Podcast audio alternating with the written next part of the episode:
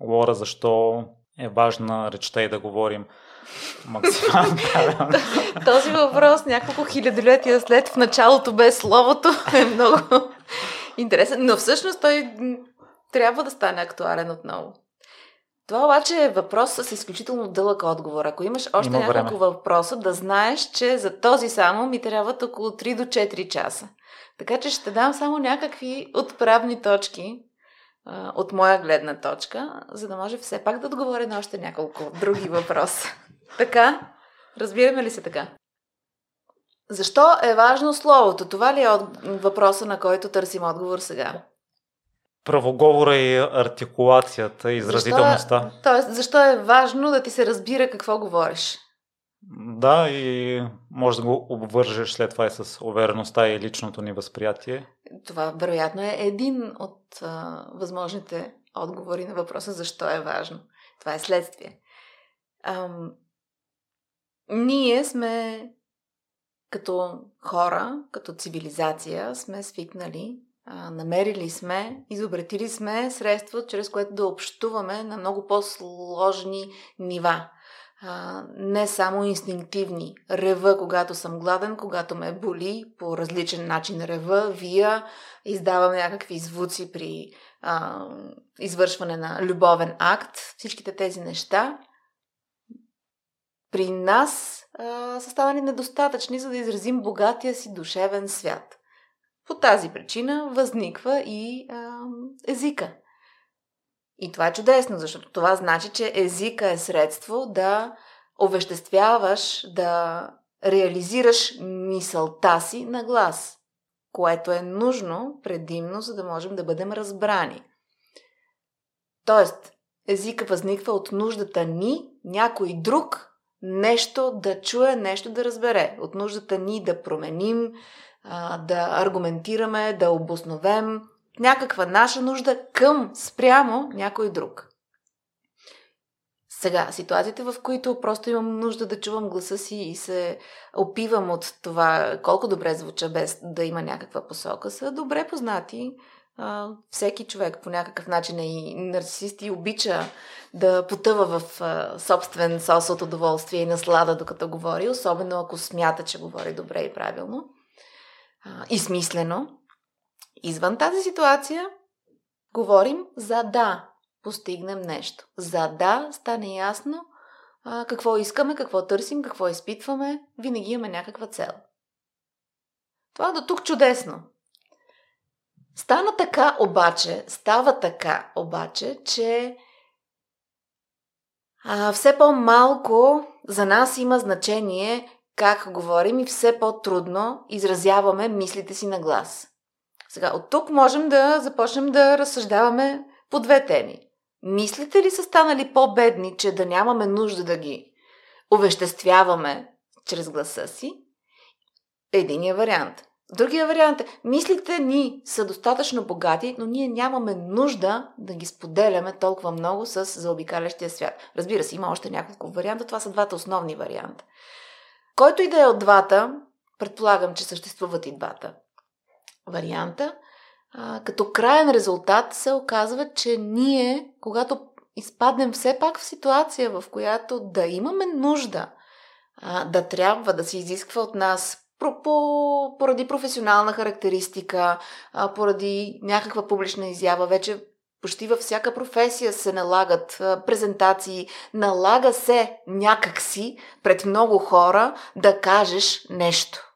Смислено, така че тези хора и да го разберат, така че може би даже и да променят а, свое мнение, свое светоусещане, така че даже да ги убедиш да те последват, ако ще си лидер на някаква кампания. Всичките тези неща са обвързани с начина по който ти предоставяш тази информация. Ние наричаме този начин комуникация общуване. И когато ние нямаме такива натрупвания, такава нужда не е формирана още от детска възраст в нас, да работим с езика, да знаем а, собствения си език, собствените си правоговорни норми, а, тогава ние срещаме невероятни трудности. Тези трудности ние не подозираме, че ги срещаме.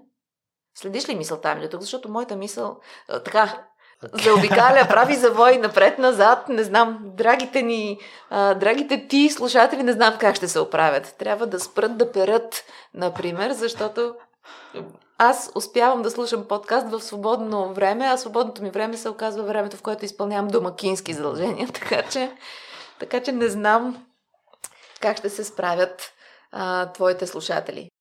Знам обаче къде а, оставих скобата. Та, когато а, се стигне до такава ситуация, в която ти не осъзнаваш, че имаш говорни проблеми, а ти не осъзнаваш, защото всички около теб също ги имат. Тоест, вече е норма да се говори неправилно, да се влага възможно най-малко количество енергия в това да говориш. Защото? За какво? Вече имаме достатъчно много други канали, по които ние общуваме. А, като казвам ние, имам предвид хората, но ако трябва по-конкретно да разделя ние, а, ще трябва да се дистанцирам като едно поколение, което се води милениално, след мен дойдоха други поколения, ти си представител на следващо поколение, а, които вече имат навици да общуват не с гласа си, а с писане. Даже писането е сложна работа и не, безсмислена, когато можеш просто да реагираш с емотикон. Тоест, ние все повече живеем невербално. И няма откъде да имаме навици за вербално съществуване, тъй като ние просто не го правим. Аз наблюдавам децата около дъщеря ми, Лора, най-прекрасното име на света, великолепно. И наблюдавам с тъжно любопитство този процес, колко много децата имат нужда да общуват, имат нужда да се изразяват и нямат думите още, нямат, нямат този богат решников запас, за да го правят, но любопитството, нуждата съществува до момента, в който не се озакони наличието на устройство. В момента, в който дадеш на всичките тези деца устройство и позволиш то да бъде използвано, те млъкват. Те вече нямат нужда толкова много да говорят. Това не става веднага. Аз го наблюдавам с последните няколко години, разбира се. Дъщеря ми е на 10, ако това има някакво значение и отношение. А, така че в момента, в който ние започнем да търсим други канали на изразяване, по-лесни, а, и по-лесни се оказват да пишеш, защото тогава не го говориш. Говоренето изисква усилие, изисква енергия. Има един мускул, за който ние не подозираме, но ние иначе всички държим да спортуваме, да правим йога, да сме на кето или всякакви други хранителни режими. Но има един мускул, един основен и други, за които, на които също не обръщаме внимание, но ние езика не го тълкуваме изобщо като мускул. А всъщност от движението на езика се определят един огромен процент от правилните звукове в нашия език, а и не само в нашия, във всички езици. И когато ние не го използваме по предназначение, т.е. да говорим, естествено това не е неговото изначално предназначение, ние сме го имали и преди да измислим езика, но когато ние не го използваме, когато не искаме да го движим, защото това е тежък мускул, тогава се появяват и първите проблеми. Сега ще направя още една скоба, само за да разсея а, малко.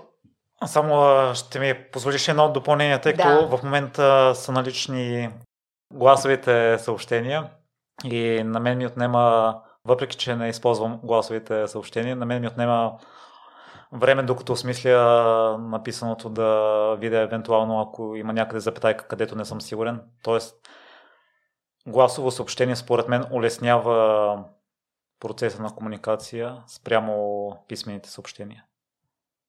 На теория. На теория да. На теория да. То може би и на практика.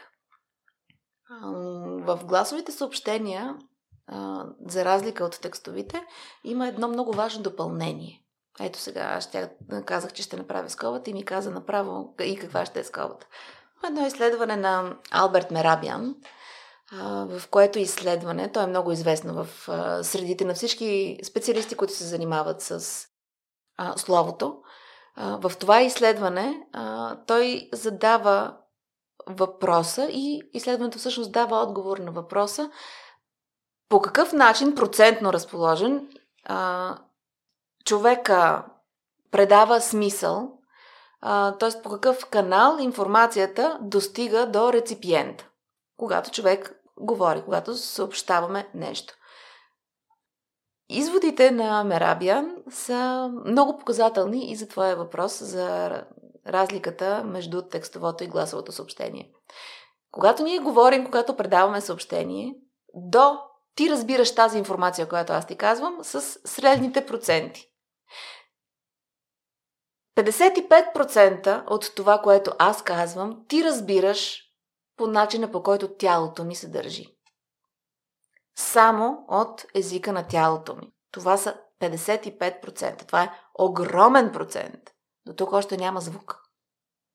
Нали? Разбираш. Да. 38% от информацията, която ти получаваш от мен, идват от начина по който говоря, т.е. от начина по който звучи гласа ми, от мелодията. Забележи, няма думи. Няма дума като информация тук. Има начин по който звуча паузите, тембъра ми, дали говоря ниско, високо, дали имам някакъв досаден глас или говоря а, ниско и а, секси. А, всичките тези неща, начина по който звучи гласа, носят 38% от информацията, от това, което ще разбереш. 7% от информацията се съдържа в думата, в смисъла на думите. Този процент е изключително малък. Затова, това може много да разсъждаваме по тази тема, не сега, разбира се. Затова, когато работим с гласови съобщения, ние добавяме едни 38%. С текстовите ние оставаме на едни 7%. Каквото разбереш от написаната дума, лошото е, че ти го разбираш както ти прецениш, тъй като ти не получаваш контекста, в който е казано съобщението. За това има и страшен проблем, предполагам, а, тъй като вече има връзки, раздели, разводи, бракове. А, само писмена комуникация води до, ня... до начало на някаква сериозна връзка. Но всъщност има изключително големи неразбирателства, абсолютно пропасти между тези хора, защото аз пиша едно, в момента в който го напиша, ти, ако само го четеш, имаш пълното право да го разбереш както ти искаш. Да вложиш в него какъвто емоционален и смислов контекст решиш ти. Не го решавам аз. Аз мога да използвам, ако мога да използвам някакви пунктуационни знаци, които да бележат някакъв път на емоцията или на мисълта, но аз не мога повече. А ти можеш да сложиш удивителен, когато пишеш и това да значи или очуден съм, или е да просто значи по-висока емоция. Каква? Не избирам аз, избираш ти, който четеш. Когато обаче работя с гласово съобщение, тогава ти получаваш 7 плюс 38. И тогава разбираш долу-горе какво аз чувствам, докато казвам това.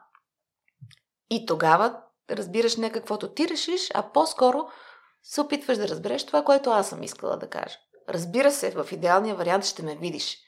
И тогава ще съпоставиш тези 55% с начина по който се държа а, към теб, начина по който тялото ми общува с твоето тяло или с пространството. И тогава ще съпоставиш дали това, което казвам, кореспондира на начина по който тялото ми седи или е обратното. И ако е обратното, и тялото ми седи в някаква затворена позиция, но аз иначе съм много топла, мила и искам да повлияя по някакъв начин, моя съвет е да повярваш на тялото.